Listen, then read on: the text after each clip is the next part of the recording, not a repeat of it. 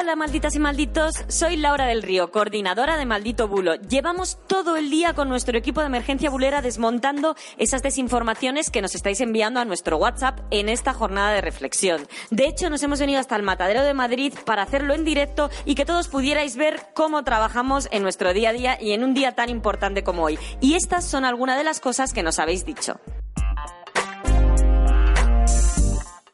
Realmente lo de maldito bulo lo conocí a través de Twitter y ahí simplemente veo las cosas que eh, han circulado por ahí y que han resultado ser falsas. O sea, que yo nunca me he topado con bulos directamente, pero me parece muy interesante que exista una página, un grupo y que tengan varias páginas de, en Twitter y tal que eh, se dediquen a desmentir pues las mentiras que van circulando y me parece súper curioso que sea tanto de un grupo como de otro. Bueno, ya sabéis que hoy 9 de noviembre, jornada de reflexión, es un momento especialmente sensible, así que arrancamos ya con nuestro micropodcast Maldita elecciones. Yuli Jara, cuéntanos esos mensajes que no han parado de viralizarse durante todo el día. Pues solo te digo esto, Laura. Más de 70 malditos nos han preguntado por un vídeo en el que se ve a dos agentes que son apaleados por una multitud.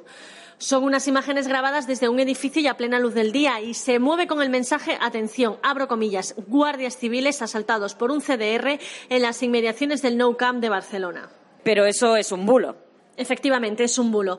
No os lo creáis, malditas y malditos, porque estas imágenes no han ocurrido en Barcelona ni en ningún lugar de Cataluña. Es que es más, ni siquiera es en España, porque las imágenes fueron grabadas en Chile durante las últimas protestas que hubo en el país. Y obviamente los agredidos no son dos guardias civiles españoles, son dos carabineros. Hay un audio que dice que se ha desplazado a todos los guardias civiles del escuadrón de caballería y a todos los efectivos de los grupos de reserva de seguridad que también pertenecen a la Guardia Civil y que por eso no pueden votar. Escuchemos.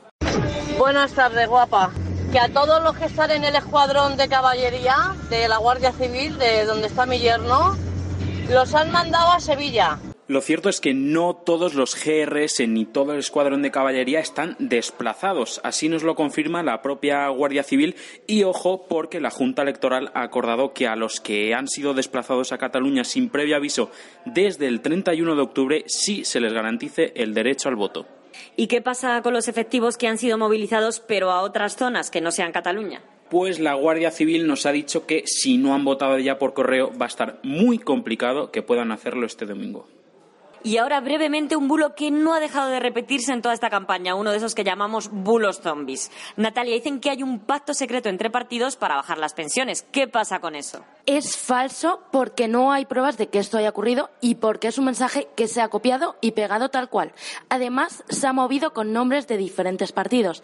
Que si pacto secreto entre PP, Ciudadanos y Vox, que si pacto secreto entre PSOE, Podemos y Bildu, que si pacto secreto para bajar las pensiones entre PSOE, PNV y más país y no hay pruebas de nada.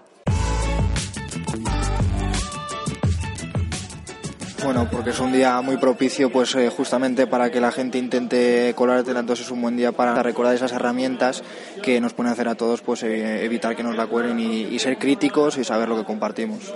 Bueno, esto es lo que nos han dicho los malditos y las malditas que se han acercado en esta jornada de reflexión a saludarnos por el Matadero de Madrid. Y como ya sabéis que nosotros creemos que más vale prevenir que curar, vamos a preveniros de este bulo que seguramente os llegue en las próximas horas o en los próximos días. Indra recuenta los votos. Pues no, Luisa, cuéntanos. Sabemos que este mensaje insinúa algo así como que hay fraude electoral porque Indra recuenta los votos.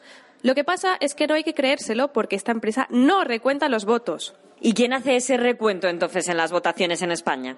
Son los miembros de la mesa quienes se encargan del recuento. Lo hacen en voz alta y con los interventores y apoderados de los partidos que estén presentes. Y ojo, porque se levanta acta de todo el recuento y se generan varias copias de los resultados provisionales. Una se cuelga en la puerta del colegio electoral, otra va para los representantes de los partidos que la soliciten y para la persona de la Administración que tiene que transmitir los datos vía telemática. Y si no cuentan y recuentan los votos, ¿qué es lo que hace entonces Indra o la empresa adjudicataria de turno en unas elecciones? Pues Indra entra justo en esta última parte, en la parte tecnológica. Lo que hace es recopilar los datos que le han mandado desde las mesas electorales y pasarlos al centro de datos y a los medios de comunicación. Tres días después de las elecciones se produce el escrutinio definitivo, en el que se vuelven a revisar las actas, en el que Indra no interviene y al que puede asistir cualquier ciudadano. Vaya, Indra se limita a trasladar los resultados de los votos, no a contarlos. Y ya para cerrar, esto es lo que nos han contado las personas que se han acercado hasta los talleres gratuitos sobre verificación que hemos impartido en esta jornada de reflexión. Pues quería saber qué es lo que has aprendido, lo que te llevas de este taller. Bueno, pues como desmentir dónde hay que mirar, si te llega algo, pues no fiarte y comprobar las cosas primero y bueno, y luego pues una vez que lo has comprobado y ya te has dado cuenta, pues esto es mentira, mandárselo a la gente de, chico, que te han engañado. Pues para que no nos engañen, para que no nos mientan, luchemos todos en maldita.es, porque juntos es mucho más difícil que nos la cuelen.